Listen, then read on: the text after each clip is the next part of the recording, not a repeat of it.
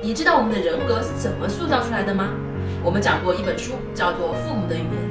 《父母的语言》这本书啊，其实就是说，每一个孩子大概有百分之九十左右的语言都是来自于父母。所以，我们从小到大，从零岁长到十八岁，离家之前，我们每天都无时无刻的被父母的语言所影响。我知道最近有很多文章和很多书呢，开始讨论这件事儿，说父母对孩子的影响真的有那么大吗？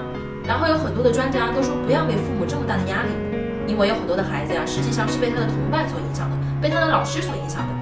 那我觉得同伴和老师的影响呢，当然是有的。但是根据我见过的这么多案例啊，以及我生活中跟很多朋友聊天，我在不断的验证这个理论。我发现父母的关系永远是最核心的一个问题。我们会发现说，同伴的影响或者老师的影响，为什么没有父母的影响大呢？你有没有发现呢？就在一个班里面长大的一个群体。或者同一个小社团里面的人，他们的性格是完全不一样的。如果说是青春期的影响最大，或者说老师的影响是最大的，那应该说这一个班的人都趋向于同样的性格，或者是一个社团的人呢都趋向于同一个性格，是不是？但是往往一个群体里面的人呢，他们很多性格都是截然相反的。所以归根到底啊，还是和他童年所受的影响是有关系的。因为我们从零岁开始，父母的语言就在我们的身边不断的环绕。一个知识分子家庭和一个体力劳动的家庭。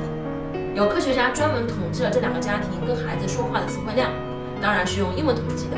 根据英文的词汇量呢，相差有三千万个词，就是说知识分子家庭会跟孩子说更多的话。这里面呢还要区分说更多的话是积极的，还是更多的话是消极的，这就是完全不一样的。